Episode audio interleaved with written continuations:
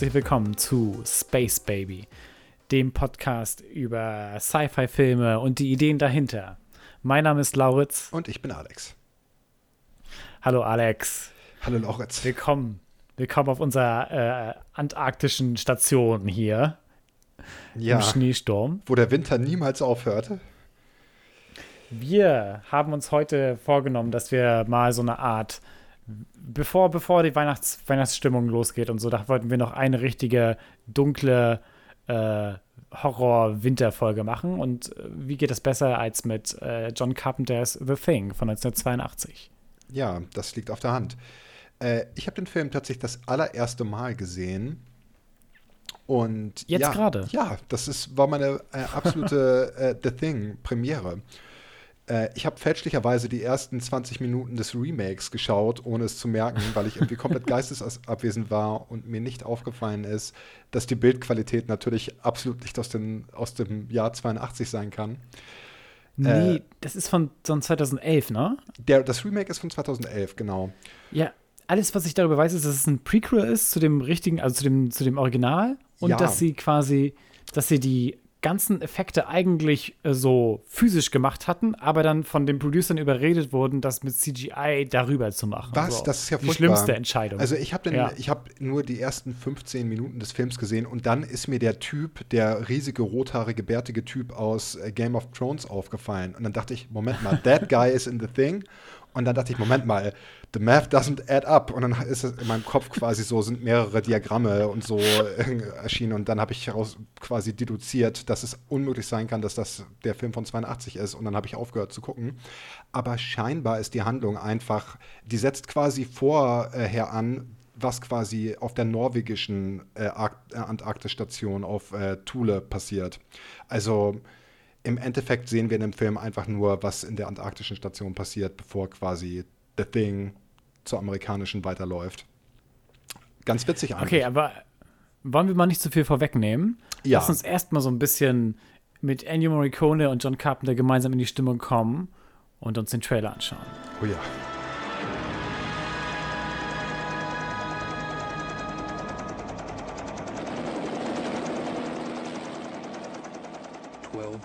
Just discovered something. For 100,000 years, it was buried in the snow and ice. Now it has found a place to live. Inside. Where no one can see it, or hear it, or feel it. I know I'm human. Some of you are still human. This thing doesn't want to show itself. It wants to hide inside an imitation. It'll fight if it has to, but it's vulnerable out in the open. If it takes us over, then it has no more enemies. Nobody left to kill it. And then it's one. You guys gonna listen to Gary? He can beat one of those things!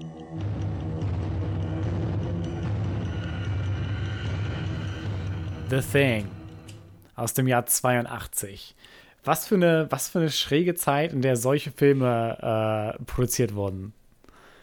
Ja, also ich meine, du bist vielleicht eher der Horror-Konnoisseur unter uns beiden. Äh, Gibt es denn vergleichbare Genre? Kann man das als eigen als Genrefilm bezeichnen, als so Subgenre von Horror, Body Horror? So gab es andere oh ja, Filme, klar. die quasi in eine ähnliche Sparte geschlagen sind? Und wenn ja, welche würden dir da einfallen? Ach so, naja, diese typischen, also typische Referenz ist da ja immer sowas wie äh, Kronenberg oder so, ne? Mhm. Äh, The Fly oder so. Ähm, äh, äh das ist ganz, es ist ja quasi nicht so, nicht so das typische Ding gewesen von Carpenter, die Art von Horror zu machen. Ähm, es ist ganz interessant, er, für ihn war das der erste Film mit einem größeren Budget, so richtig. Mhm. Äh, weil der vorher so immer so kleinere Sachen gemacht hat. Assault on Precinct 13 und ähm, Escape from New York. Und das, also es war überhaupt nicht vergleichbar damit, weil ja das dann quasi so ein riesiges Projekt wurde mit äh, Shooting on Location in, äh, in Alaska war das. Ach, okay. Ich hatte gedacht Grönland. Ich, ich hatte auch überlegt, wo das geshootet wurde und äh, hätte auf Grönland getippt, aber ja, Alaska liegt auch nah. Ich glaube, ich glaube in Alaska und es war ein unglaublich anstrengender Shoot und dann noch im quasi in den für die Effektshots dann in LA in so einem in so einem äh, Studiogebäude, was irgendwie tiefgefroren wurde, was wahrscheinlich auch absolut beschissen war, da zu drehen so alle, für alle war es wohl eine extrem anstrengende Erfahrung. Aber, äh, aber kommen wir erstmal so ein bisschen an. Ja.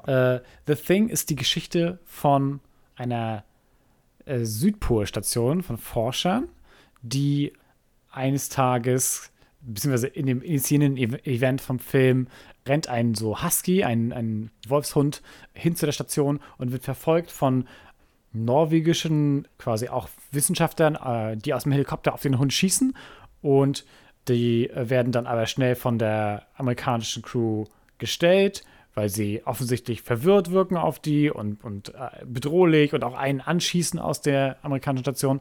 Und dann nehmen sie den Hund auf und das Ganze entwickelt sich zu so einer Art Who is it, Who done it, Closed Cabin Horror Szenario.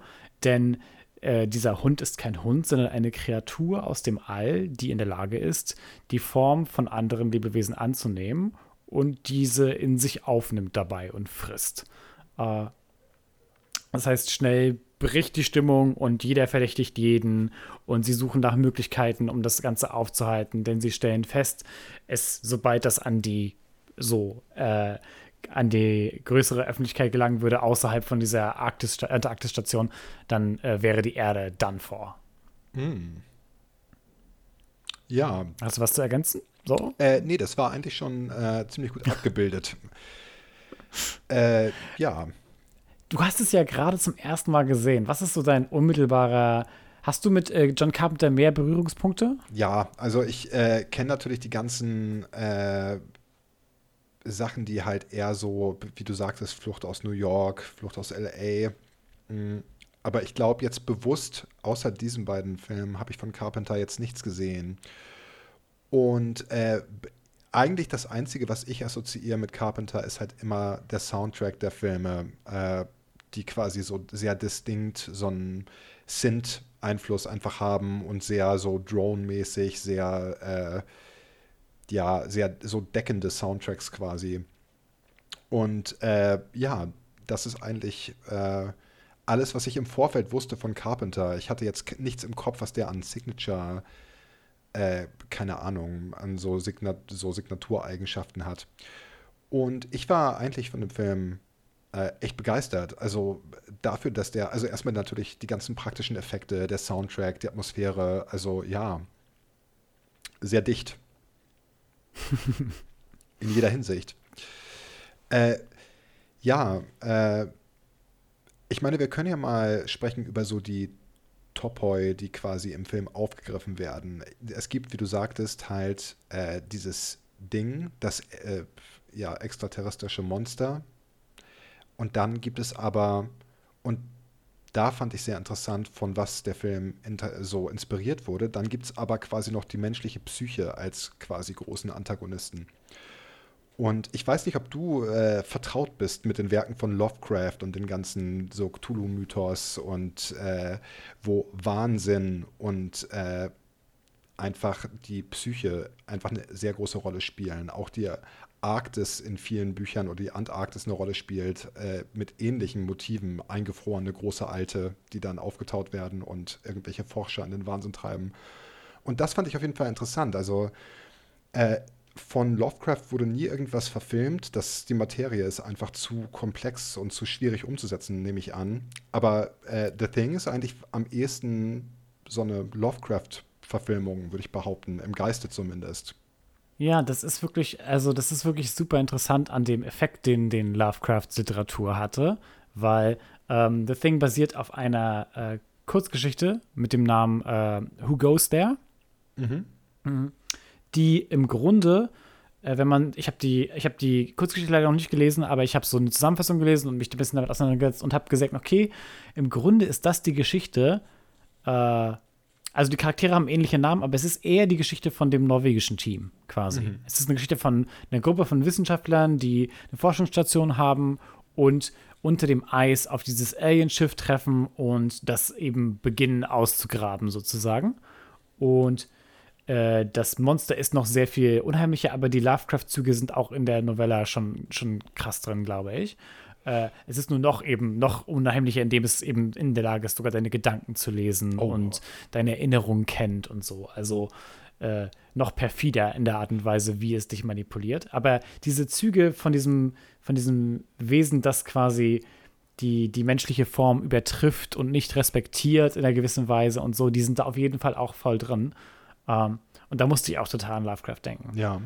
Äh, wo du gerade auf die Fähigkeiten des äh, außerirdischen Organismus in dieser Novelle oder in dieser Kurzgeschichte angesprochen hast, so was machst du aus oder was hältst du von, wie hast du interpretiert diese Eigenschaft dieses Organismus, dass quasi das im Endeffekt äh, so ein Potpourri an ein assimilierten Organismen ist, das quasi also ich werde jetzt nicht, meine eigene Antwort vorwegnehmen, aber das quasi so, das so, äh, ja, das fand ich, das ist mir sehr stark aufgefallen und ich denke, da ist auf jeden Fall ein Gedanke hinter, dass äh, im Endeffekt diese Form immer ergänzt wird, um, also auf der einen Seite Identitäten stiehlt und Formen stiehlt und dann aber auch in ihren finalen Formen, sag ich mal, einfach so zusammengesetzt ist aus all diesen Kleinteilen.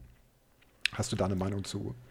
Also ähm, ich habe, ich würde sagen, meine Antwort ist, dass es immer so, eine, dass es halt als Wesen sehr so ähm, ein auf, auf Bedürfnisse reduziertes Wesen ist und dass das auch dass das auch durchkommt in der Art, wie die Form immer dem, dem Zweck folgt, sozusagen. Und dass daher ja auch diese Imitationsfähigkeit mhm. äh, da irgendwie einen Gedanken findet. Und das sogar was ist, was, glaube ich, wir als Zuschauer mitkriegen sollen, wie die Bedürfnisse dieses Wesens sind. Äh, ähm, ich will nicht abschweifen, aber äh, einer meiner Gedanken war halt, dass, dass äh, sich sich Carpenter die Mühe macht und häufig diese Perspektiven hat, die so ein bisschen wie so ein voyeuristischer Beobachter sind auf viele Szenen, schon von Anfang an.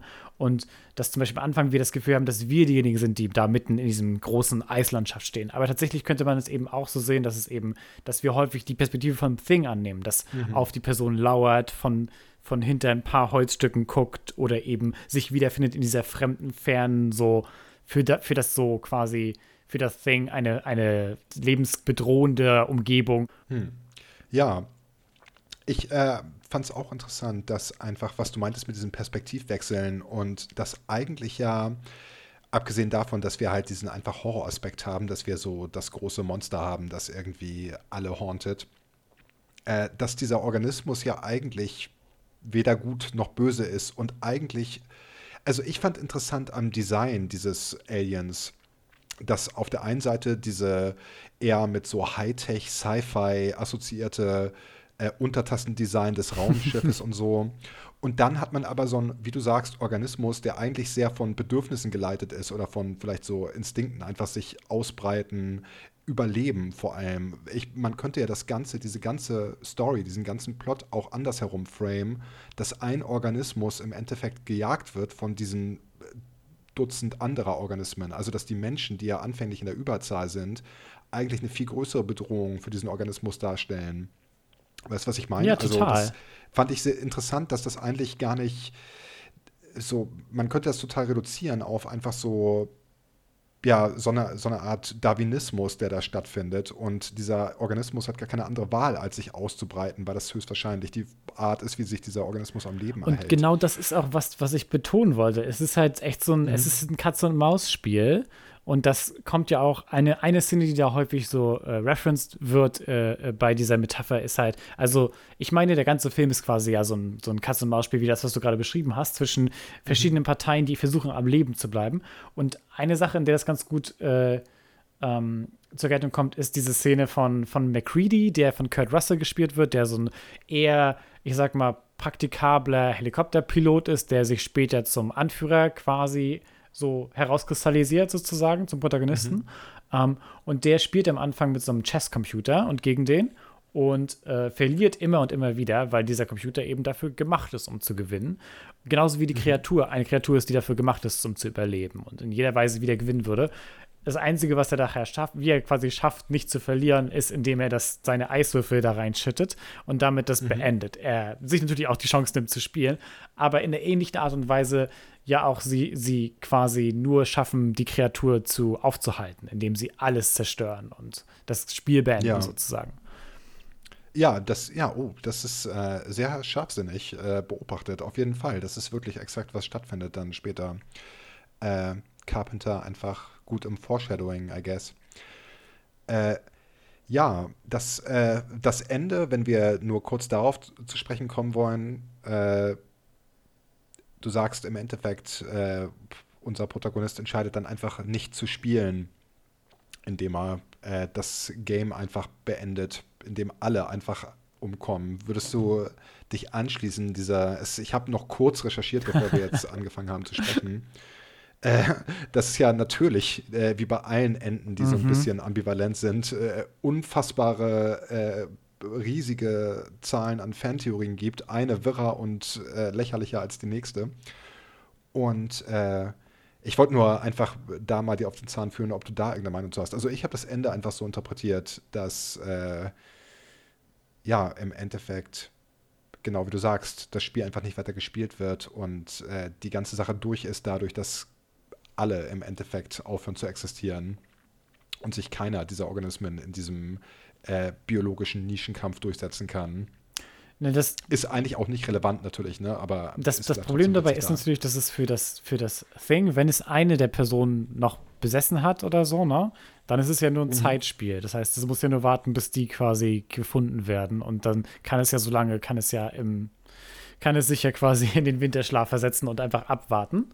Das heißt, so, ja. falls eine der Personen infiziert war am Ende, beziehungsweise imitiert war, dann ist das, dann ist die Erde am Arsch. Und ähm, so wie ich das so verstehe, ist es halt, natürlich ist es komplett äh, offen und es gibt irgendwie zig verschiedene Versionen in Comics und sowas, die sagt, der eine oder der andere oder beide waren es. Ich finde, die witzigste Interpretation ist, dass beide das Zwing sind, aber es nicht wissen. So, dass sie beide, da, beide da sitzen und sich gegenseitig verdächtigen, dass sie möglicherweise ein böser Invader sind, aber halt beide, beide Teil von diesem Organismus sind.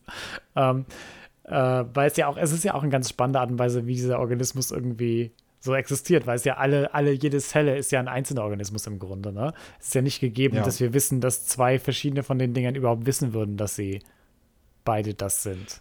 Äh, ja, das ist super interessant. Ich habe mich, während ich den Film geschaut habe, auch schon gefragt, ähm, wie genau funktioniert das? Wissen die Infizierten, wissen die Wirte quasi nicht, dass sie Wirte sind? Oder äh, gibt es da quasi einfach, sind das einfach Hosts für diesen Organismus, die immer noch selbstgesteuert sind. Aber weil ich meine, die infizierten äh, äh, Stationsbewohner, Stationsforscher agieren ja auch äh, dann entsprechend, also sabotieren irgendwelche Gerätschaften und so weiter und so fort.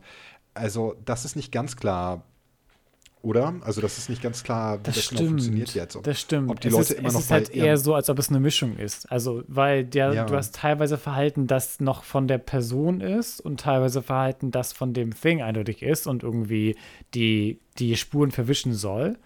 Äh, mhm. Aber andererseits gibt es eben auch so Gemeinsamkeiten, die ich jetzt auch, also ich war, wusste auch nicht, dass das eine Andeutung sein soll, aber zum Beispiel hast du ja diese eine Situation, in der äh, sie ähm, einen Defibrillator benutzen, um einen von, von ihren äh, Teammitgliedern, äh, der scheinbar eine Herzattacke hatte, wiederzubeleben. Und das wird dann zu dieser grotesken Szene, in der der Brustkorb aufreißt, weil das Ding schon ein Teil vom Thing geworden ist und die, die Arme verschluckt Szene, von dem ja. Arzt.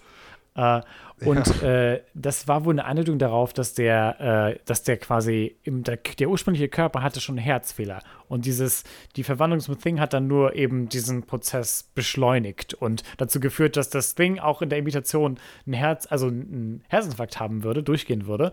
Und äh, das quasi zu dieser Szene geführt hat. Was natürlich die Frage mhm. zulässt, okay, wie viel davon ist jeweils noch, ne? Was ist da ja, übrig? Ja, und das fand ich Genau, und das fand ich auch eigentlich mit den so horrorlastigsten, beängstigsten Aspekt des Ganzen. Das, äh, das wird ja mehrfach äh, thematisiert von den, äh, von den Protagonisten, dass äh, dieses Thing in jeder Hinsicht quasi die Wirte, äh, die Hosts nachahmen kann und dann wirklich auch äh, sich verhält wie die. Und eigentlich auch vielleicht das genau der, der Vorsatz war, dass man gar, dass es gar nicht wichtig ist, ob überhaupt noch so eine Trennung stattfindet, dass es noch so ein Restbewusstsein der Wirte gibt oder die einfach nur so perfekt miniscool nachgemacht werden von dem Organismus. Das ist ja eigentlich das Allergruseligste, dass quasi der Organismus in der Lage ist, jeden so nachzuahmen, als wäre es diese Person, komplett mit Verhaltensmustern, Quirks, Erinnerungen und so weiter und so fort. Ja. Ja, äh, wo du gerade gesagt hattest, die ganze Welt infiziert, wenn beide oder einer von beiden irgendwie, können wir ganz kurz vielleicht ein paar Worte über äh, dieses hochmoderne Computerprogramm sprechen, über das der Arzt Blair verfügt. Das ist eines, quasi das ist eines meiner Lieblingsaspekte äh, von so 80s äh, Sci-Fi-Sachen, ja. wenn irgendwie so eine Computer-Hochrechnung gemacht wird und so irgendein, irgendein 80s, keine Ahnung, Atari-Entwickler äh, da so eine Animation machen durfte für The Thing, in der irgendwie die Zellen alle aufgefressen werden. Ja, wo man auch einfach absolut sicher ist, sich, dass das so, so eine äh, plakative Darstellung, die quasi für unsere Zuschaueraugen gemacht ist, einfach auf keinem Forschungsrechner der Welt irgendwie zu sehen sein würde. Und dann auch noch mit so einer äh, diese Prognose, die dann da ausgespuckt wird. Die extrem Computer, genau ist, so, ja. Die extrem genau ist. So, okay, ich ihr habt noch 300 wirklich, Tage oder so.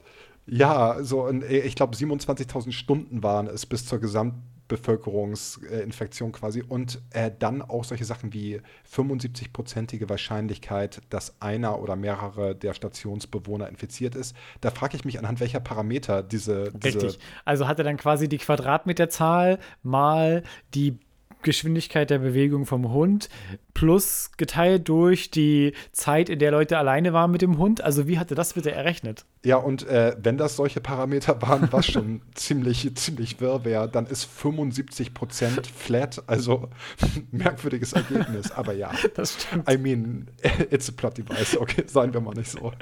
Aber das fand ich auf jeden Fall, äh, ich äh, vom Beginn dieser Szene an, als so diese ersten Buchstaben so erschienen sind, wusste ich genau, oh nein, es ist genau wie du sagst, so eine Und ja. Äh, ja, aber äh, mhm. es ist irgendwie schon, es ist schon cool. Es ist teilweise auch natürlich Humbug, aber es ist cool, wie äh, etabliert wird zumindest, dass das eben, dass ein großer Teil von den äh, Bewohnern dieser Station eben Wissenschaftler ist. Und äh, manche schaffen das, die wissenschaftliche Methode anzuwenden. Andere brechen in Panik aus, aber äh, mhm. Manche von den Leuten, die da sind, schaffen das tatsächlich irgendwie dann äh, sich zu überlegen, okay, was könnte man denn tun, um zu prüfen, ob jemand von uns äh, schon imitiert wurde und Teil von diesem Organismus ist. Und dann kommen sie eben auf diesen Bluttest, in dem sie sagen, okay, wenn tatsächlich das so, es sieht so aus, als ob jede, jeder Teil dieses Organismus eine einzelne Zelle ist und sich deswegen quasi der Zerstörung widersetzen sollte. Deswegen machen sie einen Bluttest, in dem sie allen Leuten, die noch übrig sind, Blut abnehmen. Äh, in einer äh, extrem deutlichen Szene, wo extrem viel Blut mal wieder vom Finger genommen wird. Und ähm, mhm äh, das dann prüfen und eine, so einen heißen Draht reinhalten. Das ist eine der spannendsten Szenen in, in der Filmgeschichte für mich. Also ganz im Ernst. Ja. Das ist so gut inszeniert. Großartig. Und ich hatte. Oh, ich, ich, ich krieg nicht mehr ganz zusammen, welche Szene davor, aber dieses Szenario, was dann im Endeffekt so super horrormäßig sich ausspielt, dass da die ganzen Leute gefesselt sitzen und auf ihren Bluttest warten und einer von denen sich dann verwandelt, während also neben den gefesselten, ja. hilflosen anderen Probanden. Es gab äh, irgendwann vor dieser Szene schon mal eine Szene, wo ich dachte, das muss jetzt passieren, genau das, weil es einfach so, ich habe irgendwie nur darauf gewartet. Und als es dann wirklich passiert ist, obwohl ich es quasi anticipated habe, war es einfach so horrormäßig, so diese Situation, so wenn man sich das irgendwie vorstellt. Also diese ganze Szene, der Spannungsbogen, dann die Eskalation, absolut super, ja. Eine der Stärken ist wirklich, sind da wirklich diese, also diese Charaktere, die teilweise schon so ein bisschen halt, ich sag mal, Karikaturen sind oder zumindest so leichte Stereotypen sind, aber du hast viele so kleine Gesten und kleine so Eigenschaften, die dich schon so fühlen lassen, als ob das echte Menschen dahinter sind. So ein bisschen Charme, wie er auch in Alien rübergekommen ist, eben. Ne? Leute, die ihren Job mhm. machen da eigentlich so und manche mögen sich, manche mögen sich nicht so sehr. Ne? Ähm, ja, total. Und äh, das ist halt schon eine der Gründe, glaube ich, warum das so gut funktioniert hat. Und das ist auch Teil davon gewesen von der Entstehungsgeschichte. Also die haben da wirklich sehr viel Zeit miteinander verbracht und viel Zeit gehabt, um eben auch so, ne, äh, so ihre Meinung zueinander aufzubauen. Und ja. ich finde, das kommt echt sehr gut rüber, dieser, dieser persönliche Charme von diesen einzelnen Leuten.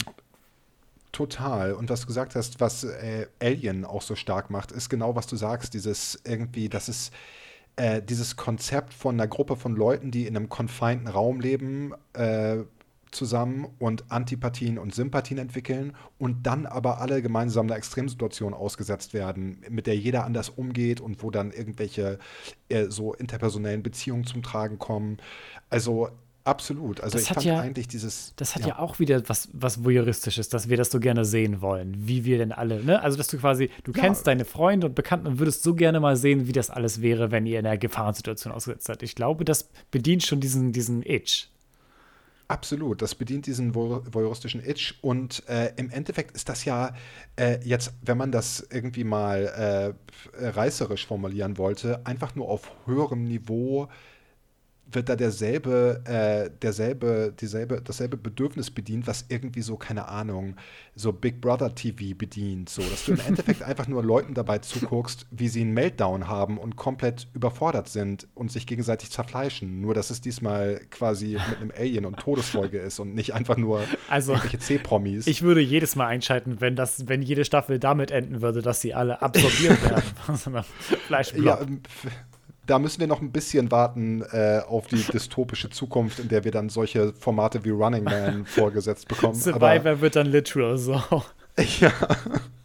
Aber ja, absolut. Also ich fand diese Psychodrama-Aspekte halt eigentlich am spannendsten. So, natürlich irgendwie die praktischen Effekte und das Alien selber und auch alles top-notch dafür, dass das auch alles praktische Effekte sind und äh, ich kannte halt, ich habe ja wie gesagt zum ersten Mal jetzt das Ding gesehen und kannte halt nur diese ikonischen Szenen, wie du sagtest, diese Handabbeißszene und, äh, und dachte da immer, ja, wenn man nur diese Szenen isoliert sieht, sieht das schon aus, man erkennt halt, dass es einfach plastische Figuren sind und sowas und praktische Effekte und ist jetzt nicht so, ist schon gealtert, würde ich sagen, auf eine Weise, aber im Framework dieses Psychodramas, was da sich abspielt, ist das halt einfach super, super enticing und zieht einen total in den Bann, also mich zumindest. Ja, ganz genau. Da muss man auch wirklich ein großes Kompliment geben an äh, die Effektarbeit von, von Rob Bottin und seinem Team. Das ist der Typ, der später auch an Filmen gearbeitet hat wie äh, Robocop, Robocop 2,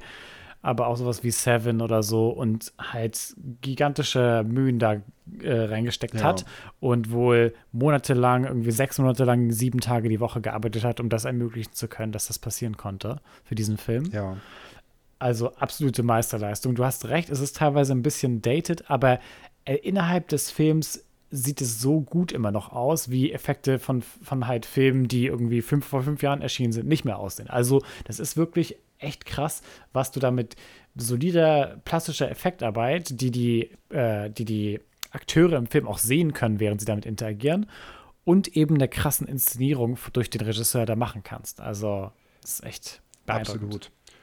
Und ich würde einfach auch die Behauptung aufstellen, die vielleicht auch gar nicht so steil ist, dass ich ärgere mich jetzt fast, dass ich das Remake nicht gesehen habe. Wenn ich mehr Zeit gehabt hätte im Vorfeld, hätte ich mir den jetzt einfach trotzdem noch angeguckt für den Vergleich. Aber so CGI mit diesem gesamten Uncanny Valley-Effekt und einfach der Tatsache, dass wir CGI sofort als solche erkennen, äh, egal wie gut das ist oder nicht, und das so ein bisschen die Gefahr rausnimmt. und die, äh, wovon ja die, äh, diese, diese ähm, Effekte im Original leben, ist, dass es einfach so grotesk ist, so bizarr, so diese, dieser Organismus, der dann da ein Gesicht hat und da ist ein Auge und dann guckt da ein Wolfskopf raus. Und äh, ich glaube, das kann man eigentlich. Das lässt sich mit äh, CGI gar nicht in der Form reproduzieren, wie man das machen kann mit wirklicher Plastik. Ja, es ist halt, ja, du hast halt, also das, du würdest letzten Endes einen Effekt reproduzieren, der, der physisch aussehen soll, möglichst und so, ne? Das ist eben, das ist natürlich, es wäre natürlich wahrscheinlich heutzutage teurer, das so zu machen, aber sehr viel, du würdest sehr viel leichter so einen krassen Effekt erzielen. Äh, ja, da, da blutet einem das Herz, wenn du sagst, dass das Remake ursprünglich auch praktische Effekte verwendet hatte und dann per Studiodekret das nochmal überarbeitet wurde. Die Das- sehen wahrscheinlich jetzt um einiges schlechter schon aus, die CGI-Effekte. Das, äh, ja. also der Film ist von 2011. Ja. Ich bin mir ziemlich sicher, dass es absolut furchtbar aussieht. Ja. So, da- also wir reden hier Phantom Menace furchtbar.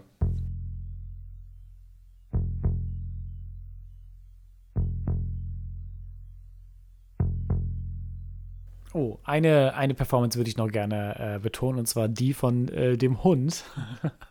der Hund, der äh, quasi der, die erste Form des, des Wesens ist, des Thing ist und auf die Base kommt. Und ich finde, von, von Moment 1 an absolut wirkt, als ob irgendwas verkehrt ist damit. Und du hast so Momente, wie er quasi neben diesem Hundehüter läuft oder wie er in diesen Zwinger reingeführt wird und sich so komplett gerade und ordentlich hinsetzt. Und es wirkt einfach, als ob irgendwas off ist und als ob die anderen Tiere beunruhigt sind durch ihn. Mhm ich habe ein bisschen Making-of und Features dazu gesehen und der Typ, der, der diesen Hundehüter gespielt hat, hat auch erzählt, dass er quasi dadurch wirklich eine enge Verbindung zu dem Tier aufgebaut hat und da auch eine, äh, viel Spaß dran hatte, aber auch wirklich einen Respekt davor gehabt hat, weil das Tier wirklich, das war halt ein Wolfshund und war näher am Wolf als am Hund. Und nur so hat man so eine Performance auch hinbekommen, weil das wirklich ein bisschen anders war als die anderen Hunde. Und immer so ein bisschen so darunter eine Gefahr brodelte, dass der, dass der Wolf durchkommt und so. Es war immer so ein bisschen Argwohn dabei.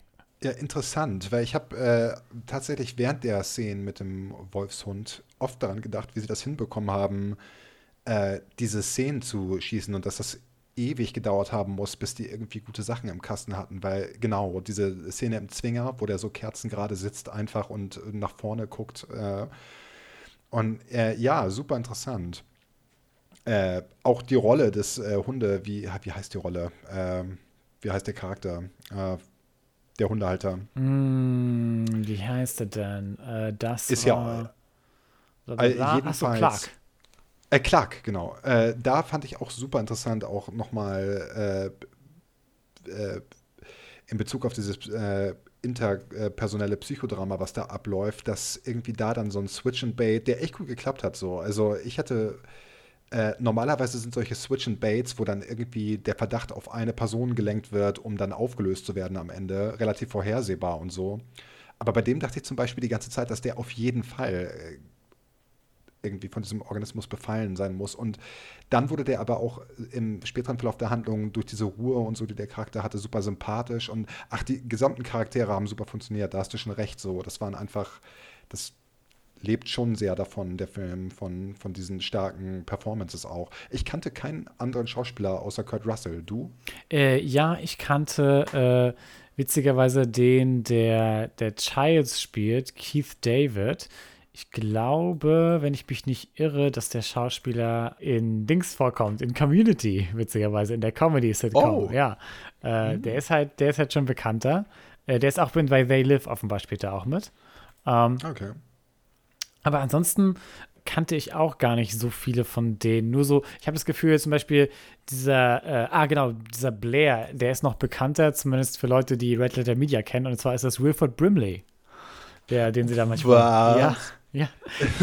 auch eine, ein Charakter, den ich sehr gern mochte. Blair, der Doktor, der quasi erst diese ne, Beweise geführt hat, also der Biologe ist es, glaube ich, ist das, ja. Äh, des Teams, und der erst so diese Beweise gesammelt hat und die Theorien gesponnen hat, was passieren würde, wenn das an die, äh, wenn das die Menschheit erreicht, dieses Ding. Äh, und dann später alles dafür getan hat, um das zu verhindern und äh, den Helikopter zerstört hat und irgendwie Dinge in Flammen gesteckt hat und so und dann eingesperrt wurde äh, in die Hütte und dann äh, gab es diesen einen Moment, der diese ganze diese unheimliche Dynamik zwischen den Charakteren so gut dargestellt hat. Und zwar kommt McCready, unser Helikopterpilot von Kurt Russell gespielt, kommt dann zu der Hütte und versucht mit ihm zu sprechen. Und äh, äh, Blair ist auf einmal komplett verwandelt und sagt: Hey, mir geht's wieder gut, lasst mich wieder rein. Ich möchte wieder, lieber wieder drin sein. Und die Art und mhm. Weise, in der er sich verhält, ist zwar äh, lieb und so, aber ist so anders, als die der Charakter vorher ja. sich verhalten hat, dass wir eindeutig so sind: Okay, das ist irgendwas überhaupt nicht in Ordnung. Ja, genau. Und da dachte ich auch, und es ist auch, wie du sagst, Blair. Es ist schon, wie Blair sich verhalten würde unter normalen Umständen, I guess. Aber ja. dieser, dieser, dieser einfach scharfe Gegensatz macht es einfach vollkommen klar. Und ähm, wo du sagtest, äh, der sieht das klar und sabotiert dann die Anlage. Und äh, was er ja im Endeffekt vorhat, ist dafür zu sorgen, dass diese gesamte äh, Stationsbesatzung stirbt, da damit inklusive ihm selbst, damit dieser äh, Organismus sich nicht ausbreitet. Mhm. Und die Bedro diese Bedrohungssituation, die der Film aufbaut, äh, ist so striking gewesen für mich, dass ich wirklich für den geroutet habe, als der durchgedreht ist und dachte, ich hoffe, er kriegt das hin, alles das kaputt ich auch zu machen. Gedacht, so, okay, ja, so, es ist wenigstens einer, der, der, der die Gefahr erkennt und irgendwie ja. durchgreift, so. und einfach Konsequenzen Ja, genau. zieht und sagt, okay, so, wir sind am Arsch. So, das ist jetzt einfach Der- ist doof, aber Er hat halt verstanden, das, was McCready dann später auch versteht, man muss die Eiswürfel in den Chesscomputer so reinwerfen. ja, genau, ja. Und das fand ich auch, äh, ja, so dieses einfach mehrschichtige äh, Foreshadowing von, von Charakteren, die es dann checken und äh, und aber äh, im Endeffekt dann zu spät immer reagiert wird. Also das ist auch irgendwie bei anderen äh, solchen Genrefilmen ist für mich zumindest oft das Problem, dass man super, man ist immer ein Schritt zu viel voraus als Zuschauer, dass man sieht, wo entwickelt sich gerade was hin, was passiert als nächstes und dass dadurch die Spannung verloren geht. Und bei The Thing hatte ich das Gefühl, dass man schon auch immer mehr Durchblick hat als die Protagonisten, aber wirklich nur so einen, so einen kleinen Schritt, dass es dafür reicht, dass man die ganze Zeit denkt, Leute, so something bad is gonna happen. Ja. Aber trotzdem wird man überrascht. Also ich wurde auf jeden Fall äh, von einigen Plot-Twists überrascht und äh, ja, also Storytelling, so Plot, der Plot ist auf jeden Fall äh, super ausgereift und überhaupt nicht irgendwie überhaupt nicht unoriginell. Nee, und auch also die, die Art von Situation, in denen sich zum Beispiel dieser Kurt Russell, der sonst ja eher so ein Action-Held ist, wiederfindet, als dann sofort angenommen wird, dass er derjenige ist, der besessen ist und er dann dazu übergehen muss, die ganze Crew irgendwie äh, als Geisel zu nehmen mit einer großen Stange Dynamit. Das ist schon Auch super ja, es Szene. ist schon ja. äh, total und dann wiederum, was ihn natürlich auch so hat zweifeln lassen an allem, weil er total, er wirkte ja auch äh, mit den Nerven komplett am Ende, dadurch, dass er so verdächtigt wird und eben da in der Kälte allein gelassen wurde. Ähm, und dann wiederum bereit ist, so weit zu gehen, auch damit zu drohen, alles, alles niederzubrennen. ja. Es ist ja, Ja, es ist ein guter Weg gewesen, Fall. um die Stakes halt hochzuhalten und so zu zeigen, dass es den Charakteren so bewusst wird, wie groß die Gefahr ist. Ja, und äh, ich finde, was der Film auf jeden Fall so gewissermaßen hatte, war dieser Game of Thrones-Effekt, dass man einfach. Ich war mir wirklich nicht sicher, ob nicht zu irgendeinem, ob, und wie gesagt, ich habe, ich weiß, ich wusste nichts über den Film, ich habe den nicht gesehen im Vorfeld, ich kannte die Handlung nicht. Äh, ich habe nie ausgeschlossen, dass McCready äh, möglicherweise selber irgendwann sich so zum Ding entwickelt und dann irgendwie auf einmal so einen Switch macht und zum Antagonisten wird Ja. oder äh, und äh, ja, das war eigentlich sehr erfrischend, dass äh, die Handlung dann doch irgendwie immer unvorhersehbar geblieben ist zu einem gewissen Grad. äh, ja, ist, der- wobei das Ende natürlich da irgendwie auch ein Cop-Out ist. Ja, es ist immer noch möglich. Also es Äh. gibt sehr viele Theorien, dass McCready selbst, äh, weil McCready selbst auch alleine war damit und so. Ähm, äh, es gibt sehr viele Theorien, dass sie beide oder McCready auch selbst ein, ein Thing ist am Ende. Ist natürlich absichtlich offen. Ähm, Ja, und ist ja auch äh, Teil, würde ich sagen, also eine der Fragen, die auch gar nicht beantwortet werden sollen, ähnlich wie ist Decker jetzt ein Skinjob oder nicht. Das ist einfach quasi Teil des Films, dass es offen ist und dramaturgisch so gedacht, I guess. ja, Äh, ja, also meine final words sind: Schnappt euch einen dicken Becher Kakao, muggelt euch jetzt, vor allem jetzt zusammen so. Wir erleben gerade den zweiten großen Lockdown. Ähm, und da ist ein guter Zeitpunkt, um, wenn man es mag, sich ein bisschen diese absurde Cabin Fever Horrorsituation zu geben und zu genießen, dass es nicht ganz so verrückt ist. ja, also ich stimme dir voll ganz zu. Äh, wirklich einer der besten Filme, die ich dieses Jahr gesehen habe. Äh, zum ersten Mal. Ich kann es gar nicht oft genug ja. betonen. Ja. Und äh, ja, also absoluter, auch selbst für Leute, die jetzt sagen, dass sie auf Horror nicht so richtig stehen, das ist jetzt nicht so super Splatter-Horror oder also Man muss halt, schon ein bisschen weirde Ja, Dinge sehen können, weil es eben so Buddy-Horror-Effekte hat, ne? Also. Es ist Body Horror, genau. Das ist, das ist so ein bisschen, was einem vielleicht irgendwie anstoßen könnte. Und aber ansonsten ist es halt, ich würde es wirklich eher als so Psychodrama Ja. klassifizieren mit so Body Horror Elementen halt. Und ja, auf jeden Fall angucken, äh, eingemuckelt auf der Couch und äh, sich Gedanken darüber machen, ob die Person, mit der man den Nocturne verbringt, eventuell ein Ding ist oder nicht. ich wollte es nur mal da raussetzen. Jetzt, ist die es Saat da, gesät. ja. Jetzt ist der Verdacht. Das könnt ihr nicht undenken.